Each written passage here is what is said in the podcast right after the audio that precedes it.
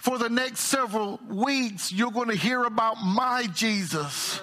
And as we look in Luke 4 today in chapters, in verses 6 through 22, we're going to begin and we're going to be in this passage basically for the next uh, several weeks as we look here. There are going to be some weeks where we'll move away from it for other things to take place, but but I want you to hear for a while about my Jesus. In Luke 4, we find Jesus tells us a little bit about himself, but but we're going to talk about just who he is. And growing up in rural Robeson County, living here, it's easy for us to just assume that everyone that we come in contact with has the same idea of who Jesus is. It's very easy for us to assume that when we speak to people that they they understand this Jesus, my Jesus, the way that we understand my Jesus. But unfortunately, this is a grave mistake on our part. This, until we actually hear someone tell us who Jesus is to them, we should not assume who he is to them. We learned this through scripture. As a matter of fact, we remember on an occasion when Jesus asked his disciples, Who do men say that I am? And this is while Jesus is walking on earth, while Jesus is performing many miracles, we find that, that Jesus asked the disciples, Who do men say that I am? And they had a various array of, of descriptions. Some said he was John the Baptist, some said he was Elijah, some said he was Jeremiah, some even were saying he was one of the prophets. Uh, and at this point, we can understand that while Jesus was walking on earth, while Jesus was doing all these great things, their people still didn't see him the same way. Peter himself had a different view of Jesus than all these other descriptions. And Jesus knew this, so he asked him pointedly, Who do you say I am? When Jesus had a different, uh, Peter had a different description. Peter says, Thou art the Christ, the Son of the living God. To Peter, Jesus was different than John the Baptist. He was different than Jeremiah. He was different than one of the prophets. He was different than Elijah. He meant more to him than these other men did. And even with that recorded in scripture, still today, people have their own view of who Jesus is. The Jehovah's Witness, they view Jesus as a creation of God or the first creation of God. They don't see him as God, but he's a creation, the first creation of God. The Mormons believe that Jesus is a God, little g, but not God himself. The Islam, they believe Jesus was human and the last prophet to Israel for the Jews. Some believe that Jesus was a great man who done great things. Some believe that Jesus is a myth. So many thoughts of who Jesus is. And here we find in Luke 4 that Jesus, in his own hometown, he makes a declaration of who he is. We find that there are those who received this claim and those who rejected his claim. But Jesus tells us in verses 16, 16 through 22, he said, So he came to Nazareth, where he had been brought up, and as his custom was, he went to the synagogue on the Sabbath day and stood up to read. And he was handed the book of, of the prophet Isaiah. And when he had opened the book, he found the place where it was written The Spirit of the Lord is upon me and because he has anointed me to preach the gospel to the poor. He has sent me to heal the brokenhearted, to proclaim liberty to the captives, to reco- and recovery of sight to the blind, to set at liberty those who are oppressed, to proclaim the acceptable year of the Lord. Then he closed the book and gave it back to the attendant and sat down. And the eyes of all who were in the synagogue were fixed on him.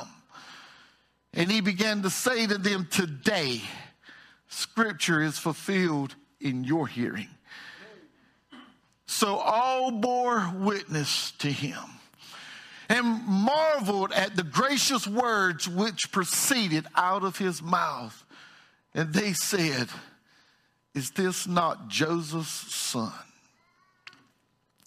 This is God's holy word. God, we thank you. We thank you for your holy word. We thank you that it is a lamp unto our feet and a light unto our path. And if we would hide its words in our heart, we may not sin against you. Oh God, we thank you for your blessing today. But God, I thank you most of all for my Jesus who left the portals of glory and come to this sin cursed world and gave his life.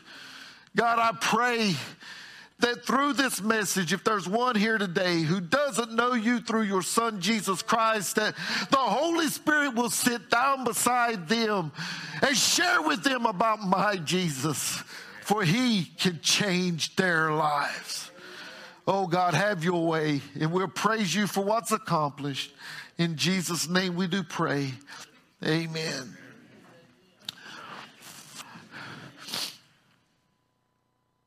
As we think about my Jesus, today we want to focus on my Jesus as the truth to eternal life.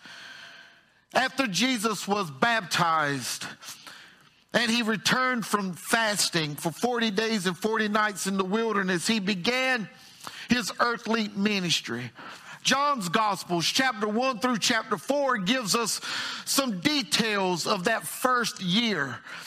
But here in, in, in Luke, in chapter 4, what we learn is that Jesus has become popular. He started calling his disciples, and they had followed him. He performed many miracles and shared teachings, and people began to believe in him. And so here in Luke 4, Jesus goes to Nazareth on the Sabbath. As it was his custom, he entered into the synagogue for worship. Now, entered to the synagogue there's, most scholars believe that this was the synagogue in which he grew up in. Many believe it was the synagogue the where everyone, it was a small community synagogue and everybody there would, would know everyone. As a matter of fact, many of them may have been Jesus' neighbors as he was growing up and became an adult. Maybe many of them were even his family. It appears here that, that in the synagogue that they may not have had a regular preacher or regular minister, at least maybe not on every Sabbath.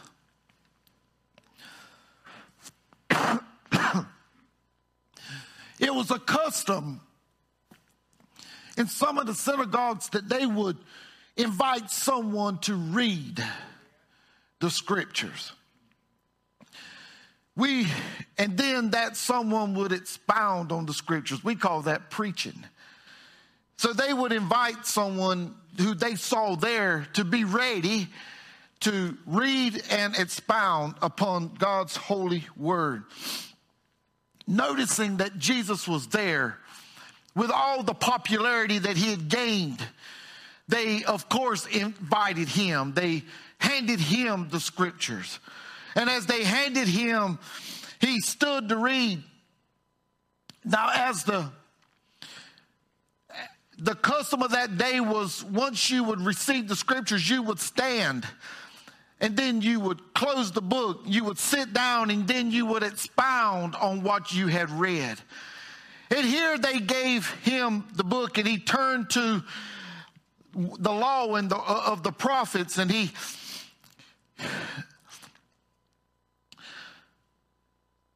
so Jesus, as he gets to, he, he finds this passage in Isaiah 61.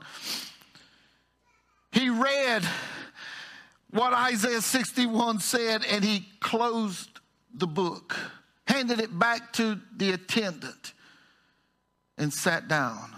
At this time, everybody in the synagogue had their eyes fixed on him. They were waiting for him to explain this passage. And Jesus' words is today, this scripture is fulfilled in your hearing. Jesus, by reading this passage, is saying that I am the Messiah. Jesus is saying that I am the one who you've read about. Jesus is saying, I am the one who you're looking for. He is saying, I am the one who will save, deliver, and heal you. He is saying, I am the one who will do all the amazing things that we just read here in Isaiah 61. I want you to get this. I want you to get exactly what he was saying. Just as God told Moses, You tell the children of Israel that I am has sent you to deliver them. Jesus is saying, I am has come to deliver you. Jesus is telling them, I am God. And that's who my Jesus is. My God.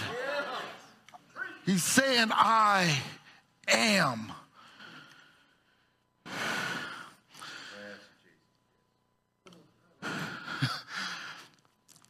Jesus is being straight with them. But when they heard the words, there were many who rejected this message. Jesus had grown up in Nazareth, and because of their view on what their Lord and Savior would be, because of their view of Jesus as the son of Mary and Joseph, many would not receive this message. They couldn't see this carpenter's kid as the Christ, as their Messiah. And I want to, I want to ask, what is it that you really believe about this Jesus? Many have believed him to be their Lord and Savior, but there's still many who are rejecting this message. I don't know why you're rejecting. Maybe you think it's too easy to be saved. Maybe you think that all I have to do is believe and confess. I've got to be able to do something. Let me tell you, the pathway to salvation, God planned that out. God executed that. God sent his son. God had his son to die on a tree for you. God raised him from the dead. God has brought him back to be in his right hand. God has him there to make intercession for you. This is is God's plan. There's nothing you can do but believe and confess. Who is Jesus to you? Most of you here are raised in rural Robeson County. Many of you were raised in Christian homes. Many of you didn't have a choice while you were growing up of whether you were going to be in church on Sunday or not. It was already planned out for you. I'd go as far as to say that all of you in this place have heard the gospel message, the good news, the message of Jesus Christ. You've heard the scriptures taught, you've heard the scriptures preached, and the message of, of the gospel is complete. It is authoritative, it is inerrant, it is infallible. The Christ, uh, the word of God is already settled in heaven. Heaven and earth may pass away, but the word of our Lord will stand forever. And in this passage of scripture, Jesus is sharing with us that this is the absolute truth. So he opened the book. He began to read and he shared truths about himself, truths about his ministry, truths about truths that supported the I am statements that we find throughout John's gospel. I hope there's some of you in here that had correlated that over the years. But if you hadn't, trust me, just as God told Moses, I am has sent you. Every time we hear Jesus say, I am, he is saying God is the door. God is the sheep. God, uh, the shepherd of the sheep. God is what we need. He is saying, I am He.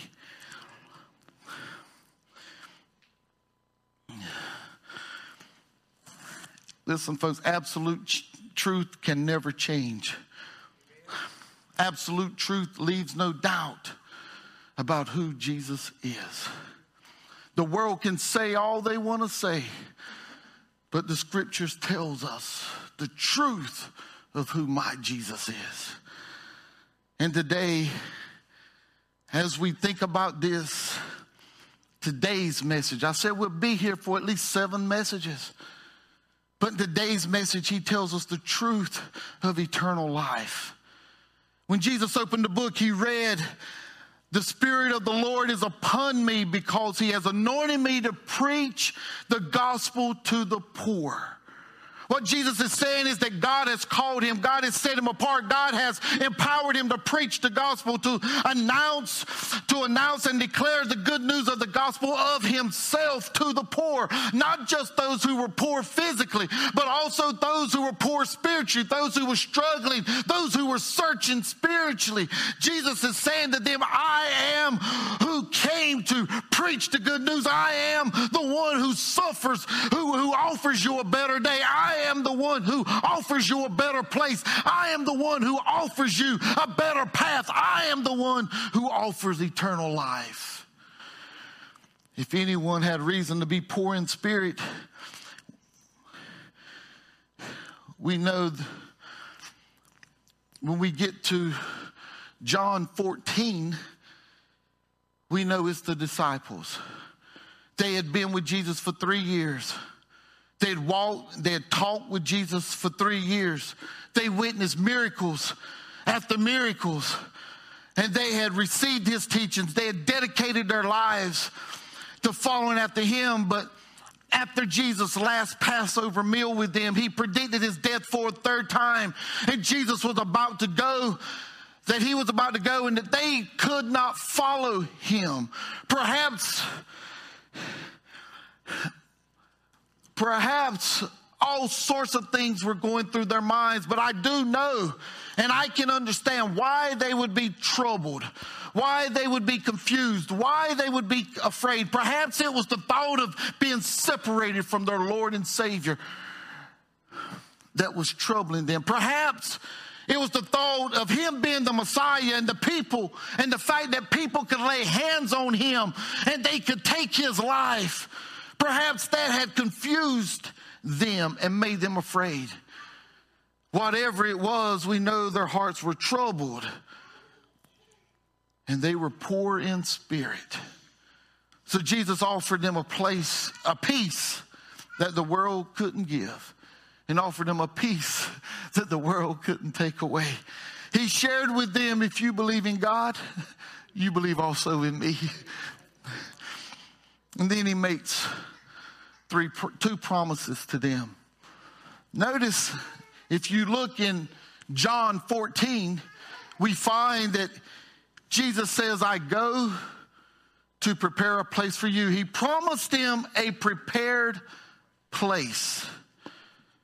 This would indicate that Jesus is telling the disciples when he says, I go to prepare a place for you, that he has some work to do. And he had to go do this work.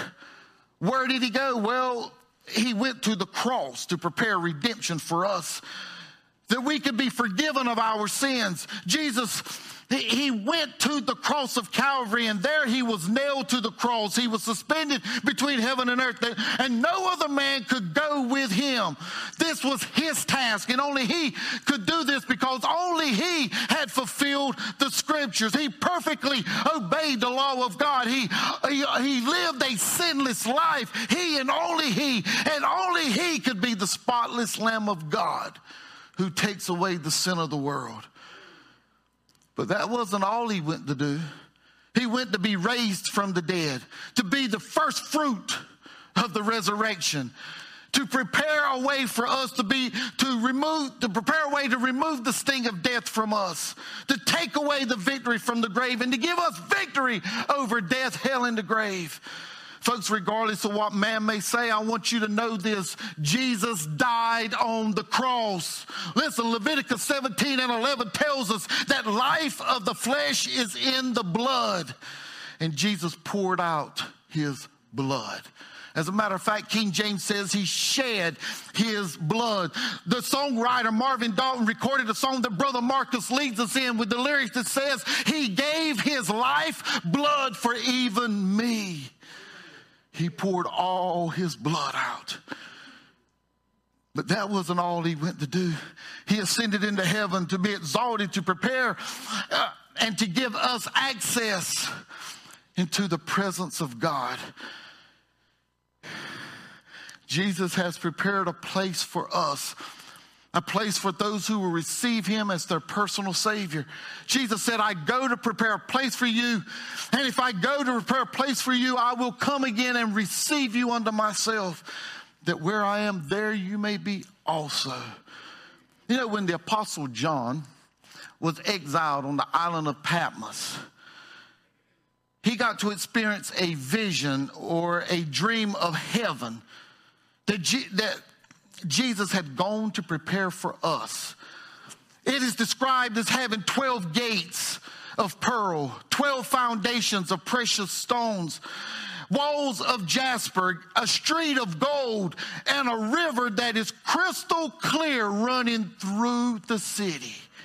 He goes on to describe in Revelation 21, 1 through 5, as he describes heaven as a holy city, a new Jerusalem coming down from God as a bride adorned for her husband.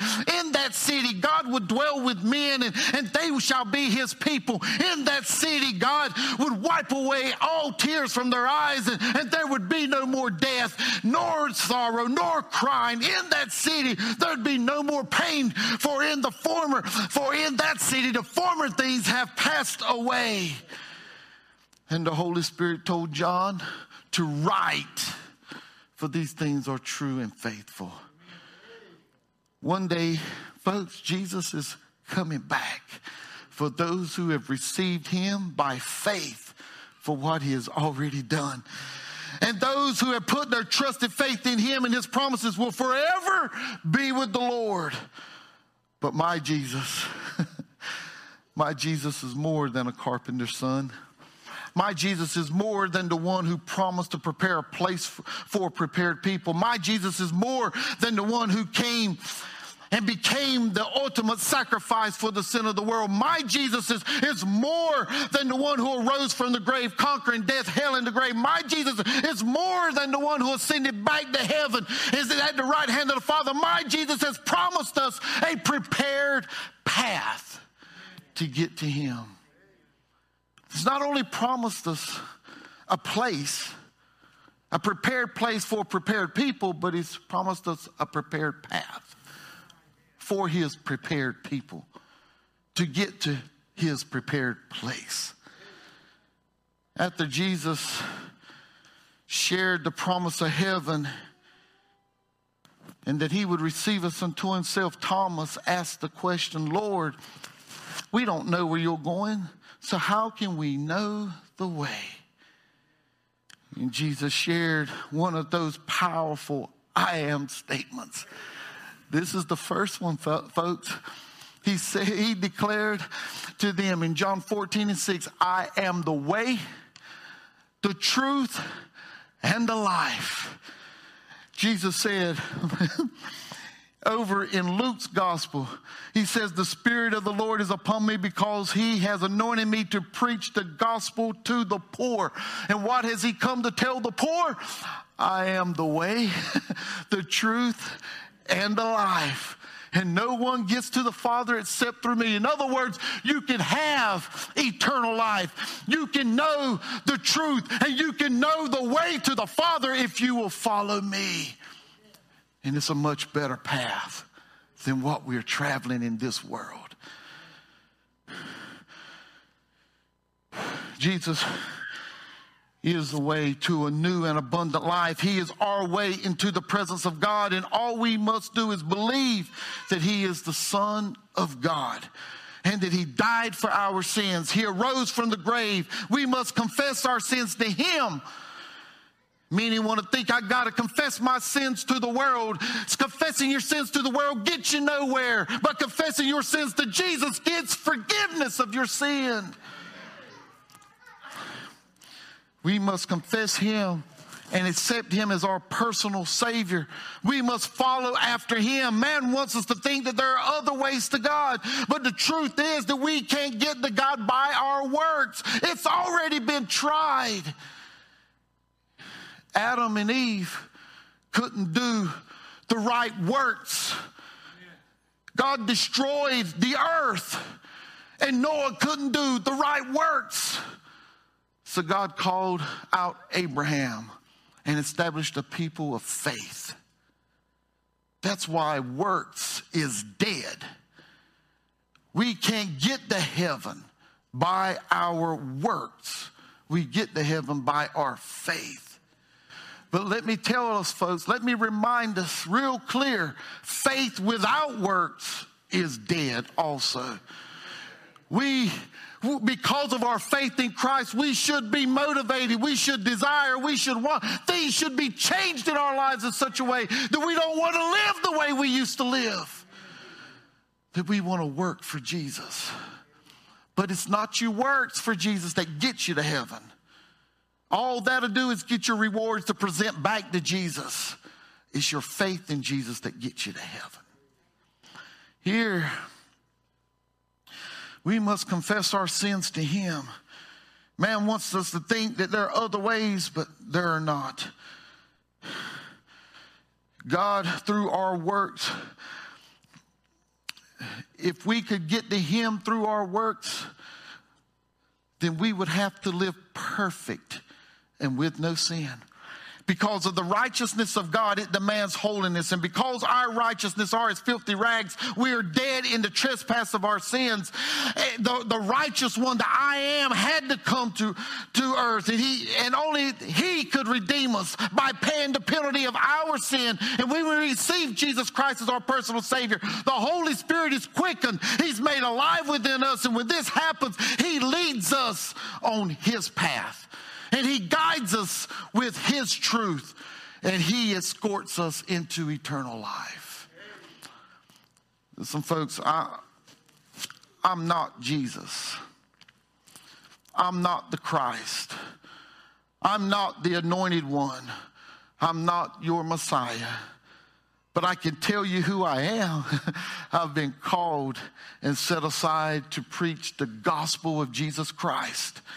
And if you today have been born again, you've been washed in the blood of the Lamb, but the weight of this world is beating you down. If you find yourself poor in spirit, I want to encourage you to get your minds off the world and everything that's going in it. Set your heart and your mind upon Jesus Christ, and He will free you.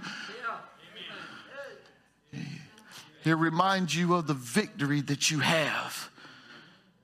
If you're here today and you don't have a relationship with Jesus Christ through faith, you don't have a relationship with God through faith in Jesus Christ as your Lord and Savior, I want you to know you are poor in spirit, whether you realize it or not.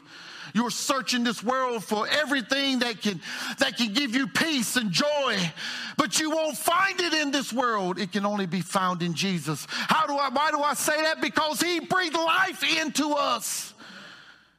And because he breathed himself into us, we're searching for him. He's the only one who can feel us.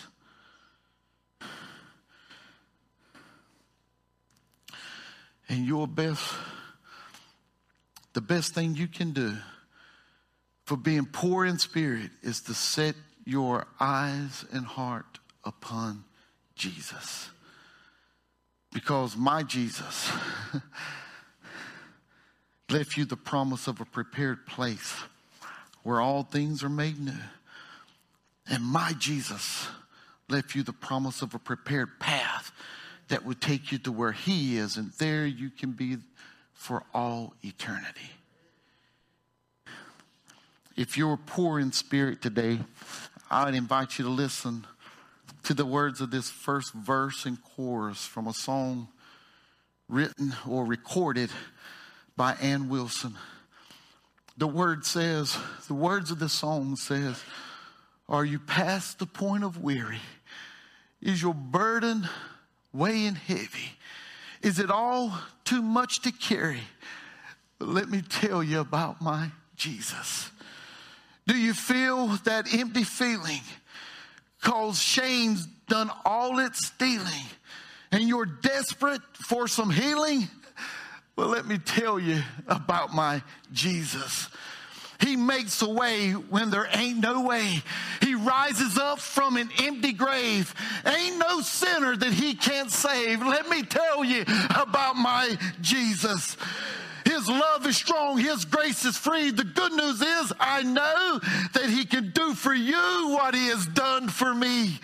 Let me tell you about my Jesus and let my Jesus change your life. Jesus, he left the splendor of heaven, lived a sinless life, died a sinner's death, ascended back to the Father. At the rising from the grave on the third day, and revealing himself for 40 days and 40 nights. He's standing now at the right hand of the Father, making intercession for those who would believe. And if you will believe, when Satan comes by and makes an accusation against you, true or false, if your name's been recorded, he won't miss it. he won't miss it because he'll tell the Father, but this one's with me. Let me tell you about my Jesus. He has everything that you would need in this world. He is peace. He is joy. He is everlasting. My Jesus is Savior. He's Lord. He is God. My Jesus is who you need to get through this life. Oh, folks, if you're poor in spirit today, I would tell you, let my Jesus, I am, be your way, your truth, and your life. If you do, it'll change your life for all eternity. Every head bowed, every eye closed. They begin to prepare for this song of invitation. Let me ask you today do you want to know my Jesus? Do you want to know? Do you want to experience? Do you want to receive the joy that only He can give? You must believe He is God's only begotten mm. Son, that He was, that He came to this sin cursed world through a virgin and that he died for you to take your sin away, to give you hope for a better day. Oh, there's a better day coming, but it's only coming for those who know Jesus. Do you today? Do you today? Do you want to know the way, the truth, and the life? If you do, let me introduce you to my Jesus.